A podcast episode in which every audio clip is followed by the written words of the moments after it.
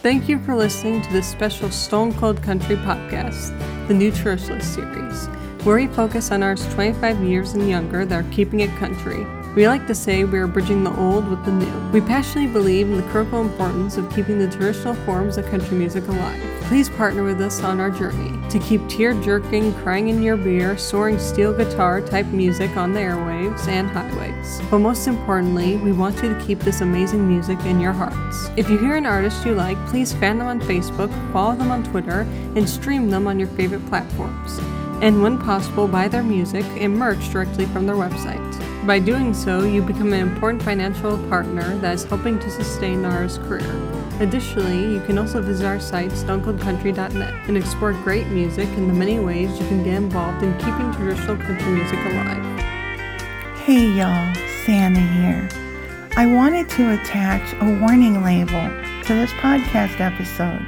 For those of y'all that are not used to listening to traditional honky tonk country music, this podcast episode might be a shock to your system. So please proceed with caution. And we accept no liabilities or responsibilities on what might happen moving forward if you continue to listen. So proceed at your own peril. With that being said, we wanted to share with you that we had a great time talking to Wyatt Massengale. His self-titled debut album was just released on August the 19th, and I have listened to it now about 10 times. I am happy to say that it is stone cold country. George Jones would be proud, and there is not a filler in the entire album, y'all. On this podcast episode, we talk about the state of traditional country music and how his career is moving forward. And we talk about some of our favorites as well. It was a fun podcast, and it's always a blast to talk to Wyatt. As y'all know, our mission is always to bridge the old with the new. And Wyatt Massengale is definitely a bright spot in the neo-traditionalist or new traditional country music landscape. Enjoy, y'all. We really wanted to um, kind of dive into a couple things. Obviously, talk a lot about your album and everything, but but but but we also wanted to hear how it went um, over at the uh, Keith Whitley tribute show in Nashville. You were there this year again, is that correct? Yes, yes, that was that was awesome. I got to meet a lot of a lot of great people in that. Who was there? Uh, Lorrie Morgan was there. Uh, Jesse Keith obviously was there. Um, I don't know when Brain did. I can't even remember. I met so many people. Was Ken there? Oh yeah, yeah. Ken was there. Well, I know you guys hung out last year. I Yeah, it's always good to see Ken. Uh, Yeah. Georgette Jones was there, obviously, and we just cut a new song with her on my album. Yeah, uh, yeah, we were going to ask you about that. You know, we'll ask you about that in a little bit. That sounds like a blast. I mean, is isn't it great, you know, to, to be able to do that, you know, keep his memory Well, alive. it's crazy for me being such a big George Jones fan, getting to work with her. You know. Absolutely. It's awesome that Keith is in the Country Music Hall of Fame now. Oh yeah, yeah, definitely. It's long overdue. Yeah, and I'm wondering how long will it take for them to like get Vernon there? I mean, Hopefully not too much longer. Hopefully Gene Watson's not far behind him. Maybe we should start a petition. Sounds yeah, like a right. Get Vern Gosdin in there. Yeah, you know, I was just flabbergasted. I didn't know he wasn't in there, and then when I started looking, I said, "Oh my gosh, is it possible that the voice is not in there?" I mean, is that possible? I mean, I was, you know, surprised too. Keith, you know, hadn't been in there yet. I mean, there's like, like you said, Gene Watson. You know, gosh, 14 carat mind. I don't know. I, I just there are a lot of um, people that I can think of like right now. Like I have like a list of like 20 that you know. People you just assume would be in there. it, and the thing is, like you, well, I don't know about you, but like we just assume that they're already in there. You know what I mean? Yeah, yeah, exactly. and you start then when you start looking at the list, you're like, what? what do you mean? and and then of course I'm not going to name any names, you know. But then there are other people that made it in there, and you're like, wait a minute. Why? you know. so anyway, not naming any names, uh, not any of the recent ones. That's for sure. I've been like so happy. Hank Jr.'s in there now. I mean, boy, it wasn't that like way overdue. way, way overdue. But I felt the same way about the Judds. I love the Judds. Oh yeah, yeah. Well, that's so unfortunate. Gosh, I mean, wow.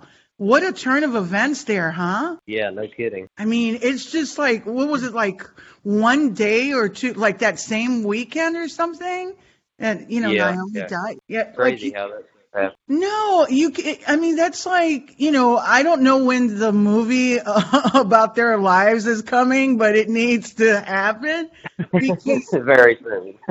yeah, you couldn't write something, you know, more compelling than that. It's just like unbelievable. Anyway, let, let's talk about your album because you know, I have a feeling that um, even though you're not a big talker, but this, you know, we love, you know, all this music and the same, you know, kinds of singers. We could probably talk for a hot minute here, but you know, definitely let's talk about your album. So, um, did you work with the same team and the same studio for this album, for your self-titled album? Yeah, uh, mostly. Um, we used a couple different fiddle players that I hadn't got the chance to work with before, like Joe Spivey and Jenee Fleenor. But other than that, I think the team was mostly the same. Well, with the exception of Steve Hinson, we got to use him on steel too. Nice. That was the first time for me. Oh, nice, nice. That's awesome. I'm just wondering why. So, um, is it um, you know, situation where they, you know, kind of dubbed their parts in, or were you actually in the studio with them? I mean, how how are you recording these days? Uh, I was actually in the studio with everybody but the fiddle players. They actually done their parts later on. Yeah, yeah, usually. Yeah, that's awesome.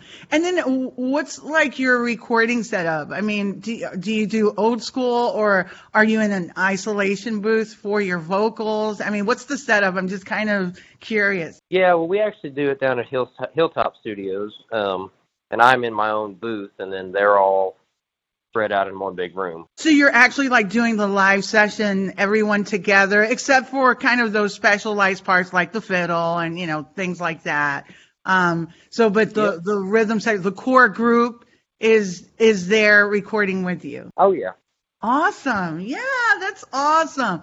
I, you know, there's so many different ways nowadays. I mean, I've heard people like, you know, the rhythm section goes in and, you know, I, the singer goes in after, like almost like karaoke when everything is done, which, you know, it's kind of interesting. I, I don't know how that works, but hey, whatever, you know, whatever floats your boat, I guess, right? yeah. It it takes us all of about fifteen to twenty minutes to actually get a song and Oh. went through it.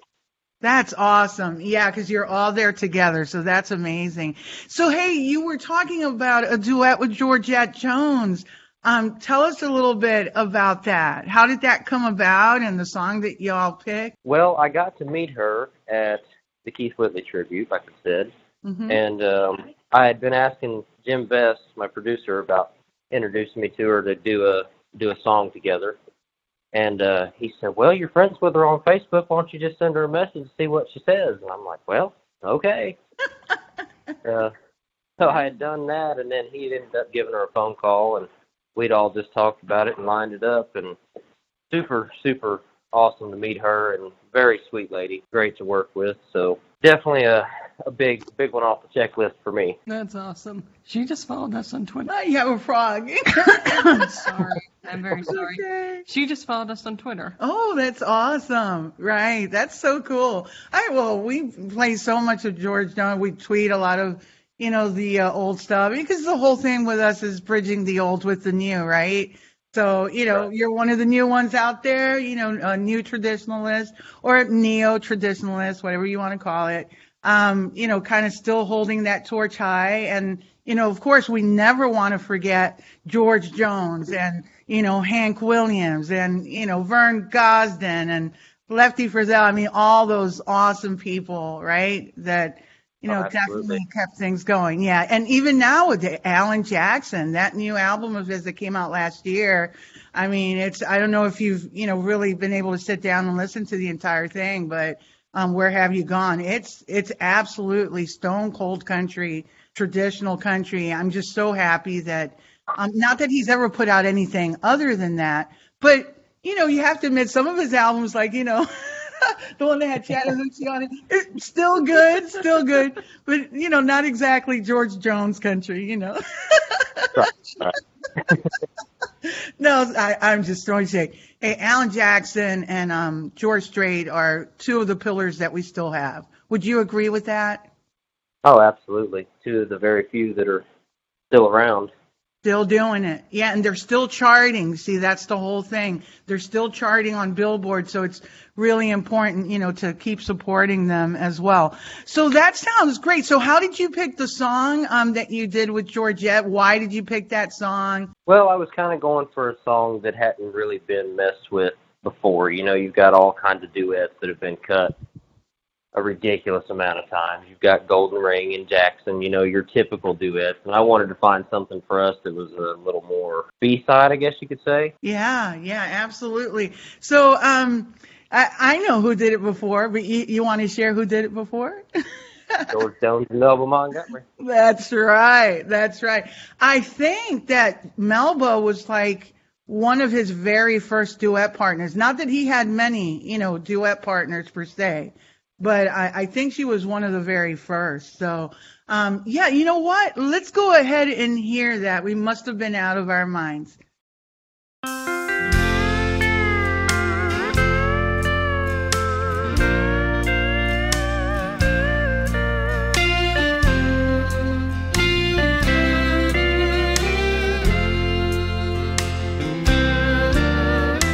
Said our goodbyes long ago.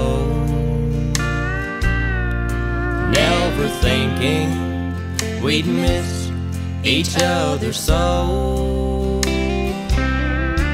All the memories we can't leave behind.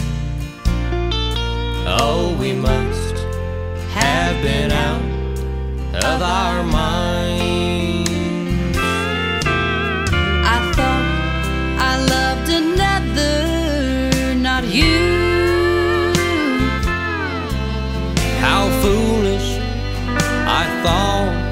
Same too.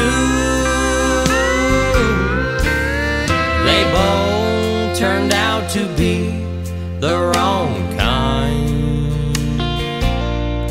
Oh, we must have been out of our minds.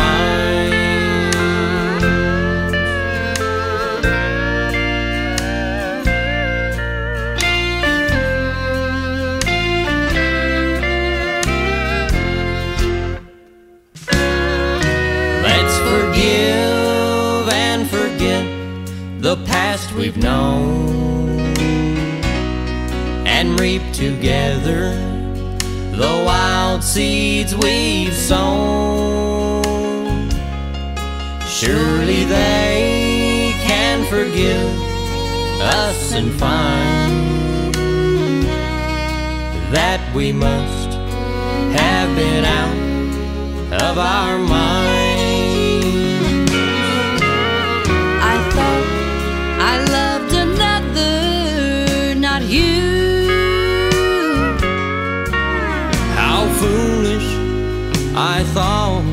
The same too. They both turned out to be the wrong kind. Oh, we must have been out of our minds.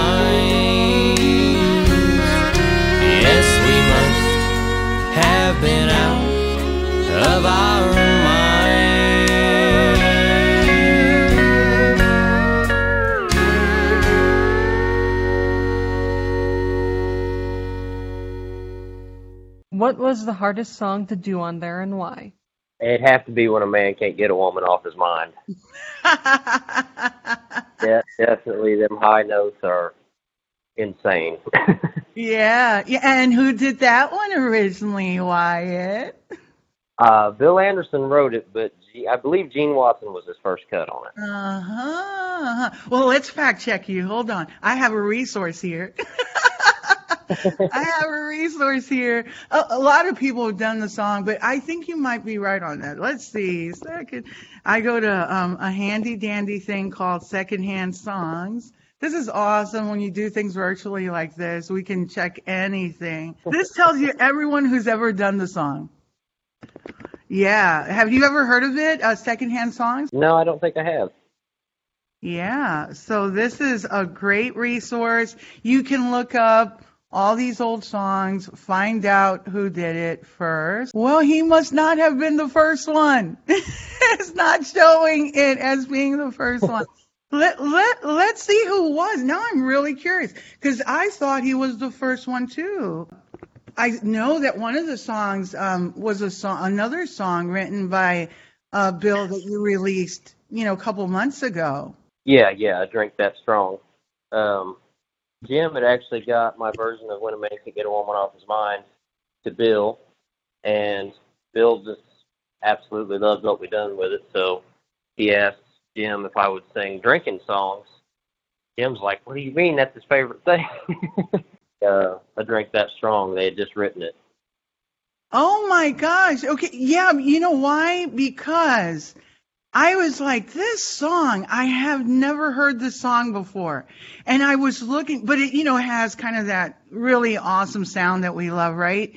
And I was Right. trying to figure out, like, is this just a song that I'm just, you know, I just can't remember hearing? And I couldn't find it anywhere.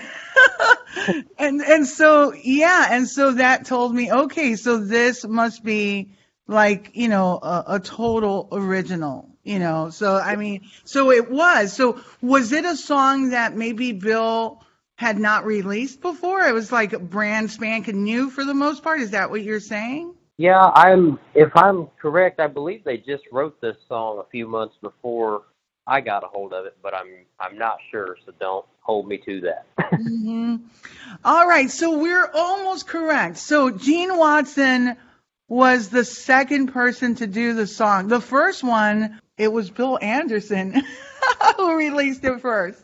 that There you go.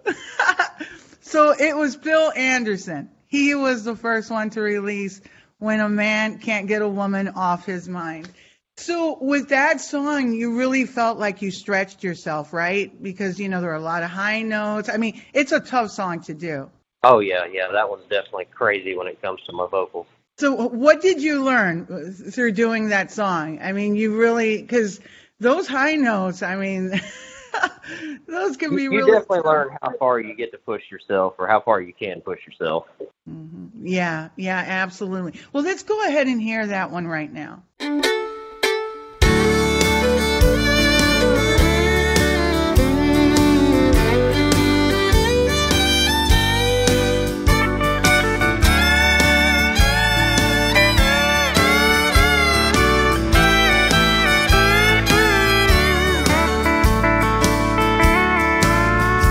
I've been fighting with these sheets again. Can't make myself lie still.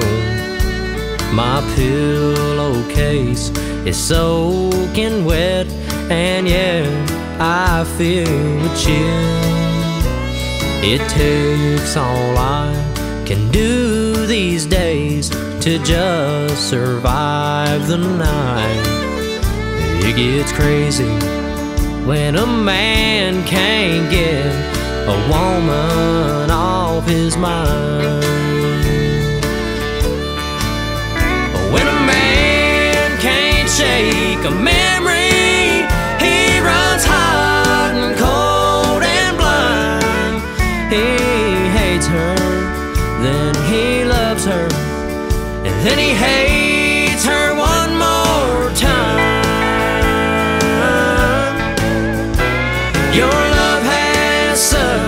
a grip on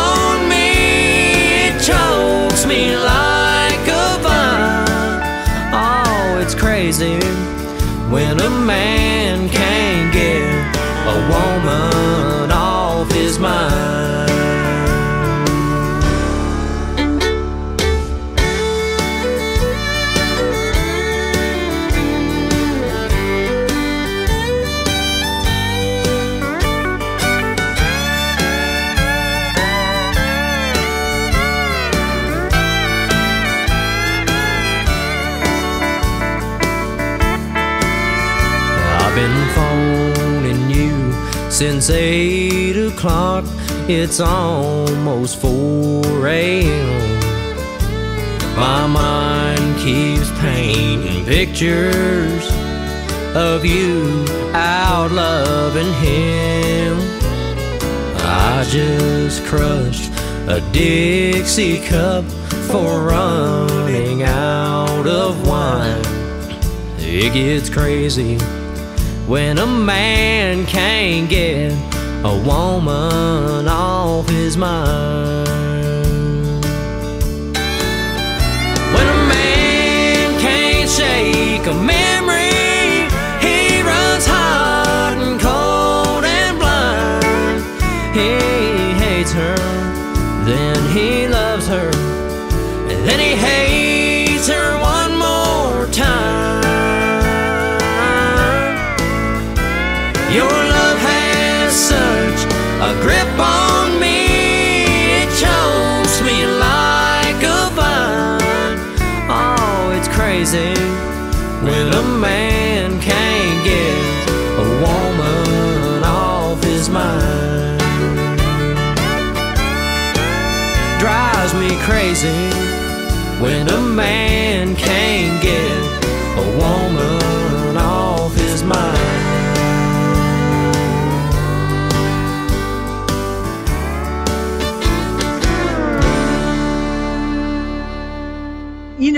a song on your uh, your new album that's called uh, I think it's "Don't Try This at Home." Is that right? Don't try Yeah. this at home. How did you find that one? I love that song because it's kind of a I don't know. It's it's kind of more. Um, I don't want to call it fun because it's really you know about heartbreak, but it has a lighter mood to it. You know what I mean? Yeah. Yeah. So I, Uh, I wondered how that get song came. of I get a lot of great songwriters that send me things, you know, through Facebook, through email, all kinds of stuff. And I try to keep up on with those as much as I can. And I just happened to notice that one. Um, I believe I'd actually cut one of his songs before. Who is it? I- Who are we talking about? Well, you had to ask me that.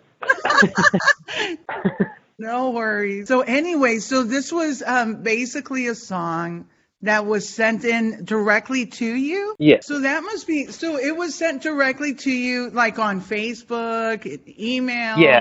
he had emailed it to me, and uh, when I was just going through my emails one day, I came across it, and I just, I, I knew it was perfect for my sound, you know. Wow. So I just, I think it's kind of a, I don't know. I think it's, it's, I mean, it has a lighter, you know, mood to it. But obviously, I mean, the guy's talking about severe heartbreak there and coping and that type of thing. And I wondered how that, uh, that song came about, you know, because it sounds just really interesting. His name was Steve Jones. He was one of the writers on Blame It on Burn. Steve Jones. Wow, Steve Jones. Well, I'm going to make a joke now. so Steve Jones, not the same guy that was like a member of the uh, Sex Pistols, right? There's Way a guy named. Steve. No, there's that, that UK punk band. I think it was called the Sex Pistols. There's a guy named Steve Jones, I think, who is like a member of that band. Wow, can you imagine? Maybe it's the same guy, and he's like doing country music now. Wouldn't that be crazy? Oh my gosh, you know, you never know. I heard, um, oh gosh, I can't. It, they're like a, a '90s, uh, uh, oh glam metal band. What the heck is the name of the band? Poison, Poison. Bret Michaels, I hear, is a Nashville songwriter right now. Really? Yeah, Yeah, that that would definitely be crazy, especially as hardcore country as that song is. Well, you know, I was reading about the connection. Um, a lot of like um, these, uh, like you know, true blue punk artists or whatever. Um, they're all about like uh, music integrity, and they admire like the the stone cold stuff. You know, the, like the stuff we Right, like. right. You know, they really admire that because you know it's a um, you know they see it as something that's very organic. You know, um, and and um, hard to explain, but they can see the difference between some of the stuff that we're hearing now, um, that's you know more modern, and the stuff that like you're doing, you know, Alan Jackson and you know everyone before George Jones, Vern, there's a definite difference in not only uh, style but also what you're singing about and the authenticity of it. You know, about being real. You know, singing about real things. You know what I mean? Um, and so that whole punk thing is like they're very much against anything that's not uh, like you know authentic. I think that's the word that that i can use. Because I, I was reading about it the other day um and i was just kind of flabbergasted you know because you know here here we are. We we we only listen to like I, probably the most you know like modern you know stuff that we're listening to um is probably like I don't know Luke Combs, you know Morgan, you know, Oh yeah. And they're they're great. I, I'm you know I'm a big fan of, of both of them. I think they're putting out some good stuff, you know, out there. But um yeah, so anyway, that that would just be you know unbelievable. And then I also heard um gosh, you know, as you can tell, I'm a I'm a I'm a nerd. I read a lot. so Peter Frampton also like he was like some type of 70s rock star and he's also like, you know, a songwriter in Nashville, you know, now. Like he lives in Nashville. Yeah, yeah, dude. Yeah, so there's a lot of people. I mean, you know, of course probably this guy has nothing to do with that punk band. but it's just a mix the same name and so you you never ever ever know. What's your favorite song on the new album? I would have to say Red Georgia Clay. Oh, okay. Tell us about that song. Well, uh, Jim had me in his office, and we were sitting there, and he was showing me a bunch of demo tapes he had and stuff like that. And uh, I believe it was the original he had showed me. I know the original cut, I believe, was John Anderson. Either John Mm. Anderson or Greg Stewart, I can't remember. And uh, he was like, "Oh, we could do this with it and do that with it." I'm like, "Yeah, yeah, that'd be really cool." Because if you listen to and compare the two, they're not the same whatsoever. wow, wow. So what did you like about the song though? Like what made you say, "Hey, you know, I really want to do this song?" it was just something different aside from the beer drinking, heartbreaking songs. You know, I mean, we all love those, but every now and then you've got to mix it up. Right. Yeah. So you kind of, hey, so this album, I mean, it sounds like, you know, you kind of really stretched yourself here. Like, firstly, you know, you did, you know, a, a duet, which in, you know, the last album, I don't remember hearing a duet on there. Um, so that, right? That's something new? Or did you do, I don't remember a duet in the last. Yeah, um, yeah, that's it. My first duet ever. Yeah, so number one, you did your first duet ever. Okay, number one. Then number two, you know, you um, did a song by, you know, Bill that, you know, it, I think it's brand spanking new. So that's, you know, and then number three, um, you did a song that really pushed you vocally, you know, that one song, you know, when a man can't get a woman, Oh, you know, off his mind. Yeah, so that really pushed you, you know, vocally to kind of reach, you know, new heights vocally. And then number four, you do this song, you know, Red Georgia Clay, that is like, you know, totally different from, you know, all the other songs that you've done before. And also, because I've had the opportunity to listen to the entire album, very different from all the songs on the album, in my opinion, as well. So this album, why it was really about you kind of pushing yourself, huh?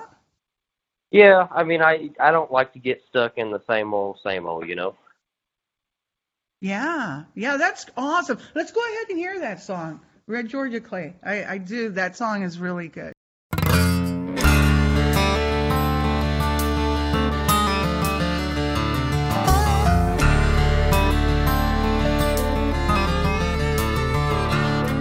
One rainy night in Dalton, they were talking in the bar about two bodies they'd been searching for. Behind old Samson's sawmill, the bloodhounds found their graves. And they were laying in that red Georgia clay.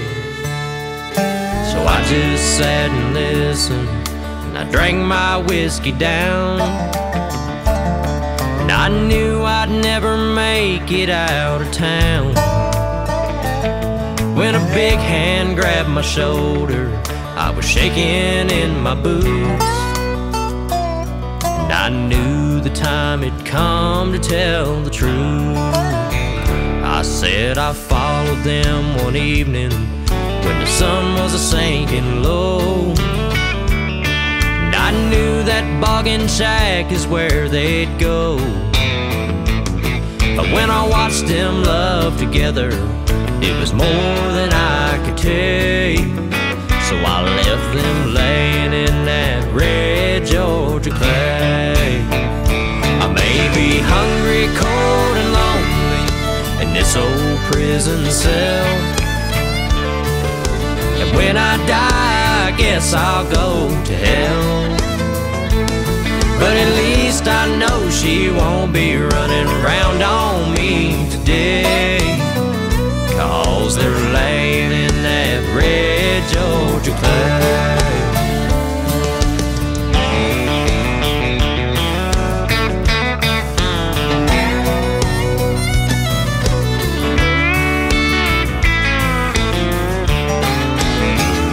I may be hungry, cold, and lonely in this old prison cell. And when I die, I guess I'll go to hell. But at least I know she won't be running around on me today. Cause they're laying in that red Georgia oh, clay. Arm in arm together, they both wanted it that way. So I left them laying in that red Georgia oh, clay.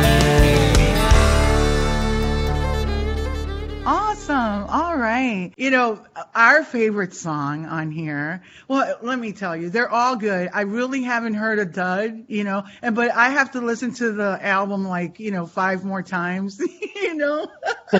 um, yeah, but when you first like the first couple of times for us that we listen to an album, there are, you know, songs that pop out right away, right? Is that the same for you? Like when you first listen to an album? Oh, oh yeah. Yeah, right. There's a couple songs that you're like, oh, you know.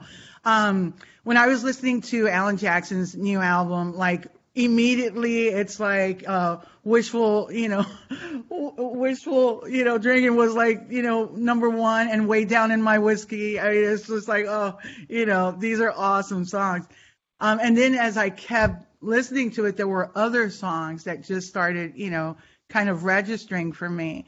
So um, with this album, I mean, immediately, and maybe because we've heard this song and we've played it so many times, but "Teach Me to Forget," it's like, wow, you know, love the song. That song is like one of my all-time favorites. Um, to be honest, Wyatt, that you've done so far. Um, and tell us a little bit about the song. You know, that's another one where I'm really, really stretching my vocals Yeah. in that one. That song was actually pitched to me by my first producer, Beverly, back when we cut my first EP. Right. And um, Buddy Hyde had written that one too, and he had written another one that I cut called Our Sweet Love. I don't know if you remember that one or not, Oh yeah. Yeah. but uh, I had actually opted to do Our Sweet Love instead of Teach Me to Forget because I knew I was going to do one of the two the first time around, and I had actually opted for Our Sweet Love instead. So when I was going back through my emails and stuff, I'd already been pitched looking at it for this album. I just knew how I, I really skipped something that that I should have been on top of to begin with. Yeah, yeah. That's I just uh to me that's I don't know. Um it like the song is something that I could you know, in my opinion, I could have definitely heard like George Jones do that song. You know, I mean, you know, I could like Vern could have done that. You know what I mean? It, it's just like right. it's it's a to me it's a classic you know it is you know um, i understand it's a brand new song but it has that feel that sound and it's so good that it you know should become a classic it should be one of those songs that you hear like 20 and 30 years from now you know because it, it's just Right. that good so let's go ahead and hear that song right now.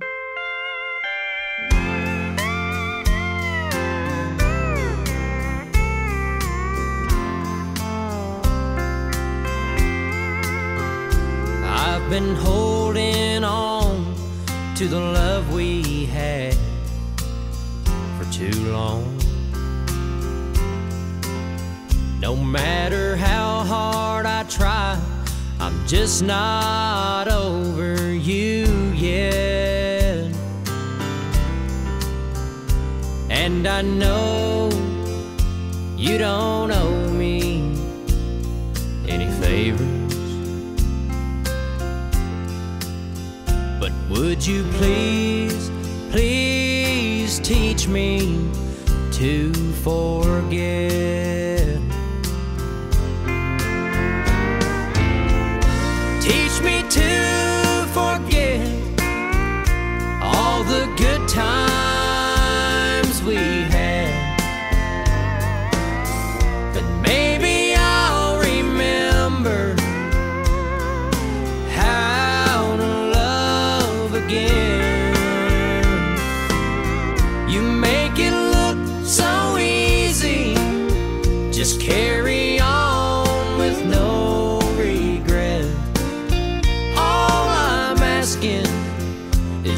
You teach me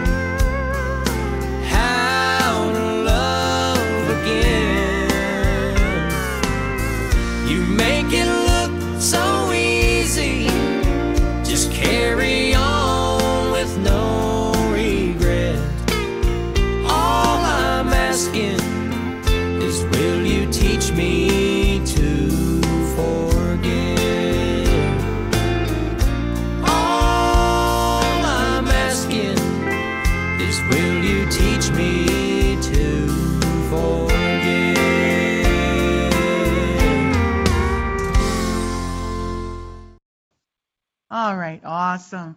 So yeah, the whole idea is to, you know, play several of the singles so that people can get, you know, really um, used to hearing some of the music and they'll want to, you know, go and and you know check it out on the uh, streaming platforms and follow you and all that kind of stuff. And then um, I was trying to figure out, do you actually? Because a lot of artists are not doing like the the actual records, like the vinyl. Are you doing that, Wyatt, now or or not yet? We will do a physical release of this whole album in probably a month or two.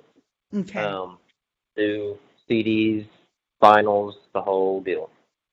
All right, awesome. And will that be posted on your website? And do you have like a newsletter, like anything they can sign up for so they can, you know, keep up to date with everything that's going on with you? Well, we were actually revamping my website, and for some reason it's not back up yet, so I've still got to get that fixed. So I've just Yeah. been directing everybody to my Facebook as of right now. What What's your Facebook? Wyatt Massengill Music. All right, cool. And that's Massengale. So a lot of people uh, spell that as Massengale, I noticed. you know what I mean? Like yeah, it's it's a yeah, I don't know. They do like the G A L E because I, I think that's like a, a popular uh, last name, and there's like a brand out there. that's Massengale. Anyway, we won't get into that. Um, but uh, I know what you're talking about. So, um, you know, we like to bridge the old with the new. So, who's your favorite right now and why? I'd have to say Cody Johnson's probably Uh, right at the top, just because he seems to be really carrying that old school country torch with him too. Yeah, you know, um, I can't disagree with you, uh, CoJo. I'm just like so happy for him, you know, because he's really worked hard and he he's done it like kind of the the really tough way, like you know, traveling and touring like for I don't know 10, 15 years regionally, right? And most people that are not outside of Texas really didn't, you know, know him. You know what I mean? Because uh, he wasn't on a major label. There's a lot of artists regionally that people just, you know, are very successful in their areas, but a lot of people on a broader scale don't know who they are. Um, so he was one of those. Yeah. And so I'm, you know, I'm real happy to see his success because I really feel like his heart is in the right place. You know what I mean? Yeah, absolutely. And I think that's one of those things that makes him so likable too. Yeah, yeah, exactly. So I really kind of like sense that from him.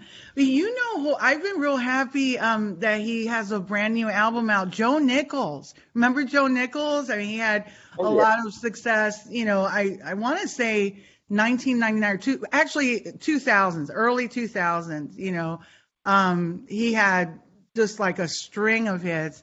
And then kind of, you know, he had some, you know, personal problems and stuff like that. And now he has uh, a brand new album called, uh, I think, A Good Day for Living, I believe. The album is solid. You should really listen to it. You know, it has kind of, it has a contemporary feel to it, but it's still definitely country music. You know what I mean? Yeah, I'll have to check that out. I didn't even know he had a new album out. Yeah, he has a new album out. There's a song on there that I absolutely love. It's called Broken Hearted.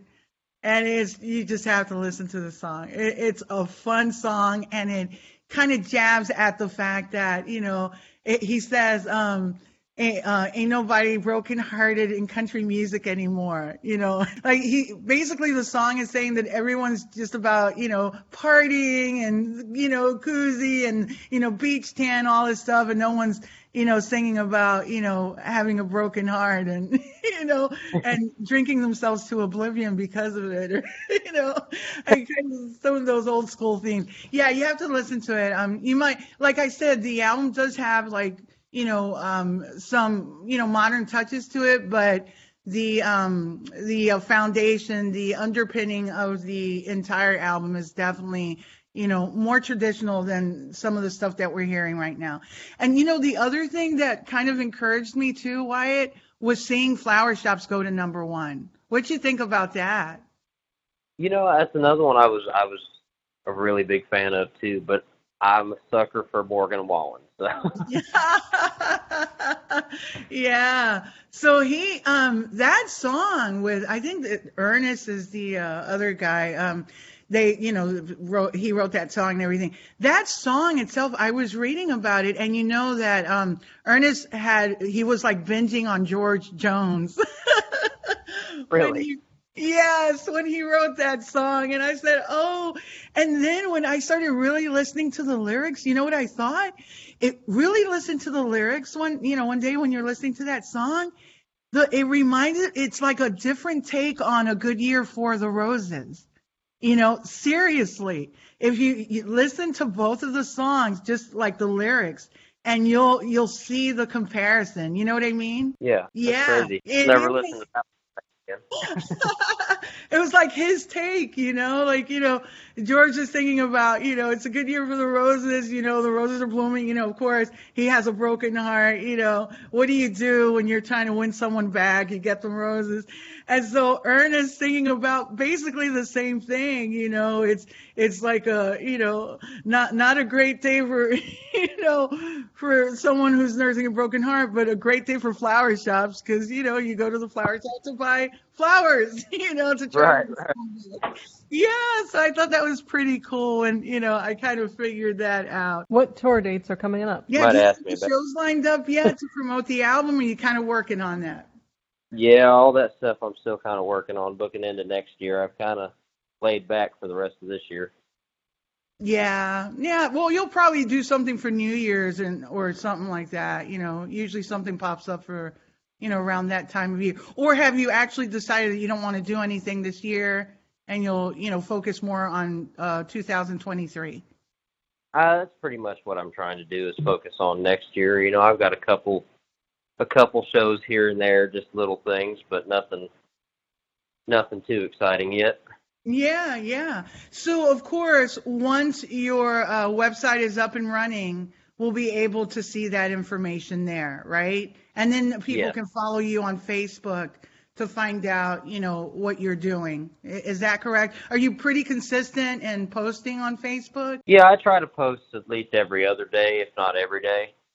Awesome. You know, we need to, uh, we, we're on Facebook, but it's like, we barely ever post there. We need to start doing that actually, because we have a lot of followers on it, but it's just, you know, with uh, some of these other platforms and stuff, the blog and Twitter, you know, with Twitter, we like post every single day, you know, because our mission is definitely just to keep people, um, you know, aware of all the awesome music that came before all of us, you know, before we were even born, you know.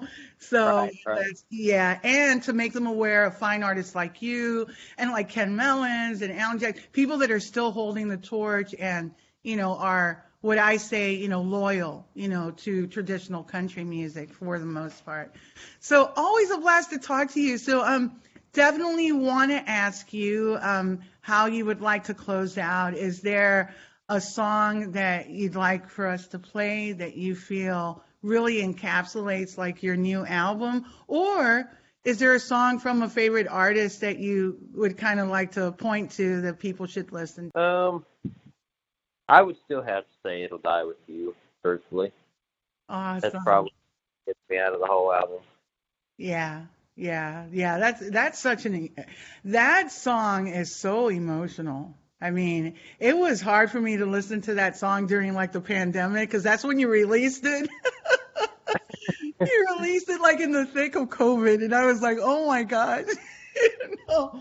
And and The now, worst time in life to release the saddest song. oh my gosh, yeah, that's and we were talking about. Oh my gosh, this is like the saddest song ever, and we're like in you know to think of all this COVID stuff. You know, regardless of what side of you know conversation you are, it's still you know um out there and stuff like that. You know, when you released the song, and I was like, oh wow, this is.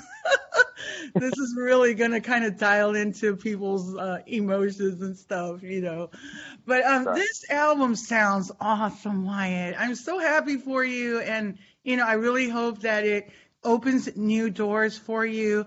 Um, hopefully, um, you know, once you um, start looking at, you know, booking some shows, hopefully you'll, you know, you'll book uh, across, you know, the southeast or the U.S.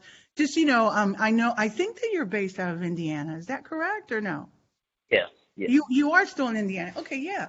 So yeah, hopefully, you know, I, you know, your manager and everything will look at shows like you know um, more shows here in Nashville and you know Georgia, Alabama, Florida, other areas. You know, don't just keep yourself in Indiana now. That's the goal to start moving around next year.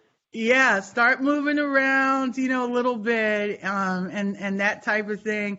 I was talking to an artist, and they were telling me how expensive it was, you know, to like when you start doing these shows, because a lot of the shows, like, you know, they're not going to pay you like gazillions or anything. It's really about you, you know, um, getting your music out there, right, and connecting with new audiences. And so they told me um, that they bought uh, a camper. And I'm like, a camper? They're like, yeah. I, you know, I bought a camper because now, like, I go across the U.S. and do shows, and I don't have to worry about, you know, motel fees or anything. And I was like, wow, that's actually not a bad idea. so Maybe I, that's what it too. yeah, yeah. I just I was like, wow, you know, um, and you know he has he has a wife and everything, and so he was like, you know, it can get kind of expensive, and sleeping in my truck is just not an option, you know.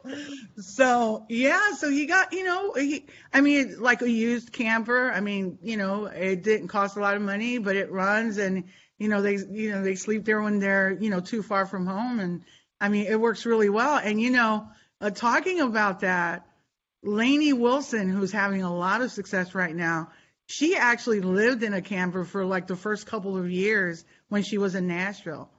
So, you know, Lainey, yeah, you know Lainey Wilson, right? Yeah, yeah. Yeah, so she's having a lot of she's from Louisiana. She's having a lot of success right now. She actually lived in a camper in her uh, the first years in Nashville. So, I mean, like I say, some people you just have to, you know, sometimes make some sacrifices. But yeah, if you know motel fees and stuff like that, that can kind of add up, you know. So yeah, I mean, look into you know getting a camper, you know, so you can you know do a show anywhere and not have to worry about it. At this point, are you still holding down like a, a full time permanent job and stuff? No, um, I've actually only ever done music since I was 17. Oh wow, Wyatt, that's awesome. I didn't know that. I didn't know that. That's cool. Well, you must have a lot of support too, people that really believe in you. Yeah, I've been very, very fortunate in that aspect for sure. That's awesome. All right. Well, hey, we'll let you go and we're going to go ahead and hear that, you know, heart crushing song. It'll die with you. Probably, I think it might be the saddest song on this album. What, what would you say to that? Oh yeah, definitely in my opinion.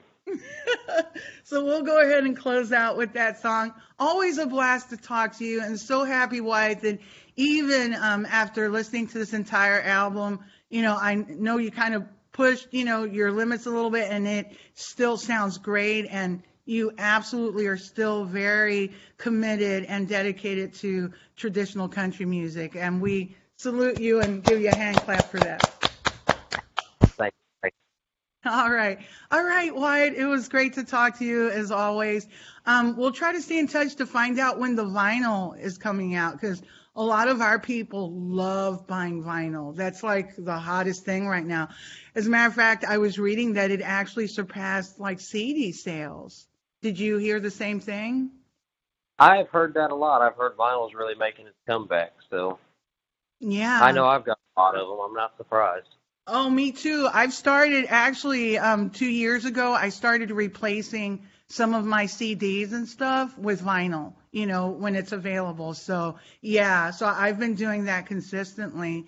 Um, that's awesome. You know, just you know, let us know. Like, well, I'm sure you'll post it on your Facebook. You know, when vinyl's available, right? Oh yeah, yeah, for sure. Yeah, so I'll kind of keep in touch that way, and um, and hey, we'll be spinning you every week. We'll be, you know, choosing a, a, a song every week from the album, and you know, moving forward because um, it's it sounds really good. Uh, you know, you're very fortunate to have so many like stellar people working with you that really have done a great job shaping your sound. Yeah, I definitely think I've uh, come up on the right people for that, and I think Jim's made a world of difference in not just my sound, but how I apply myself to it too. Yeah, your career and everything, you know, absolutely. Well, one thing I do want to say is, you know, I remember that all the people that we admire, they, you know, they also have the swag happening. I, I see, I see you sometimes wearing like a, a nice, you know, like sports jacket and that type of thing, which is super cool. And I'd love to see you continue to do that. Maybe, you know, get one of those flashy, uh, what do they call them? The nudie suits? I think they're nudie suits. You know, the, the bling. got rhinestones all over them. My suits do. Say that again? My suits got rhinestones all over them. So do my boots. right, there you go. See, Wyatt's ahead of the game. Yeah, that's part of it. Don't you think that's part of it, Wyatt? Oh yeah, yeah, definitely. Yeah, you know, fans like to see stuff like that. I'm going to tell you, and I've written about this on our blog. One of my biggest pet peeves, if I'm going like to a big show, I don't mean just, you know, a show like in my neighborhood, you know, like bar or something, but if I'm going to like a big show and I'm paying like, you know, a big ticket price, and the singer comes out with crumpled up jeans and a shirt that looks like if an iron caught it, it would go to town on it. like, I don't want you to look like you slept in your car, even though you might have. you know what I mean? Yeah, that is one thing I'm weird about. Every day, my clothes are ironed. Every day. Yeah, yeah. You know, it's you know the fans, you know, like to you know see someone. I mean, you don't have to be dressed to the nines like some of the people that we admire, you know, were always. You know, I I read something that Lefty Frizzell would not even go to a Waffle House without being like you know dressed to the nines because he was like, if someone sees me, you know, I'm Lefty Frizzell. You know. Yeah, exactly. Yeah, that was actually I read that in um gosh, I read that in the uh, biography his uh David Frizzell his brother wrote about him. So, did you read um George Jones' biography? Yeah, yeah, I have that. Yeah, um his he in that biography, he really talks a lot about you know kind of some of the other people that um you know he was connected with and how, you know, kind of things you know, didn't uh, work out all that great, you know, because of, you know, some of the things that happened. It was I Live to Tell It All. I think that's the name of it. I Live to Yeah, Tell It All. yeah. Yeah, so he, you know, gives a lot of information there. Um, but one thing he does say is that he always, um, you know, when he was out there singing, I mean, he just, it was all about the fans always. You know, that's what it was about. It wasn't about him ever, you know. And as a matter of fact, he, there was a, uh big show he was going to do in New York. Um, and I can't remember the name of the place. I think it was the bottom line. And he said that he felt so self-conscious because he was afraid that these, you know, intellectuals over there wouldn't understand his music. You know, what he didn't know is that they thought he was the greatest singer ever. And I was reading that the New York Times declared him to be the greatest country singer, you know, ever. That was like they declared that. And um and when he read it, he said he felt so humbled, you know, because he just like really didn't see himself that way. You know what I mean? Yeah, yeah. Yeah, he was just like a a, a, normal everyday person and you know, it just didn't see himself, you know, as being better than anyone. He just was doing what he loved. Which yeah I think didn't know everybody. yeah, exactly. You know, so I think that's the case, you know, with the very best singers. So, all right, Wyatt. So I'll let you go. Um, Anna and I had a really good time talking to you like we always do. And thank you so much for the Oh, amazing music. And just let us know if we can ever do anything for you. Absolutely, I appreciate it, and thank y'all again for having. Me. All right, take care. God bless. Bye-bye. Bye. I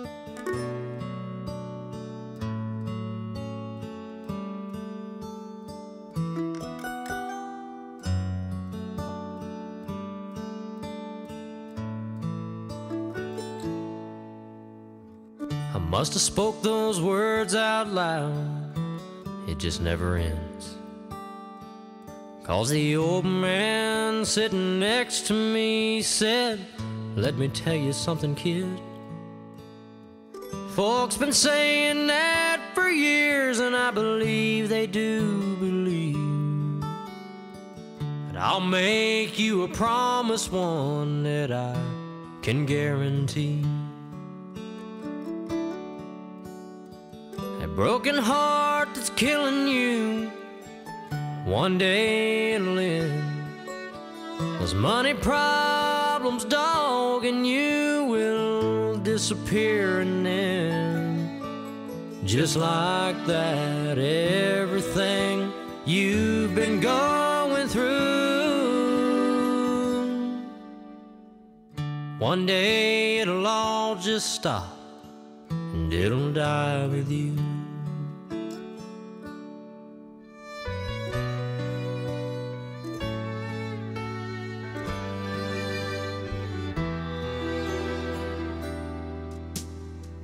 He said, Now on the other side, things will be okay. It'll all get easier when this world slips away. No more troubles, no more tears, just happy every day. I wonder what they'll all say when there's nothing left to say. Broken heart that's killing you, one day it'll end. Those money problems, dog, and you will disappear, and then Just like that, everything you've been going through. One day it'll all just stop and it'll die with So I just sat there in that place to wait for final call. Glad to know that one day it would all end after all. That broken heart that's killing you, one day it'll end. Those money problems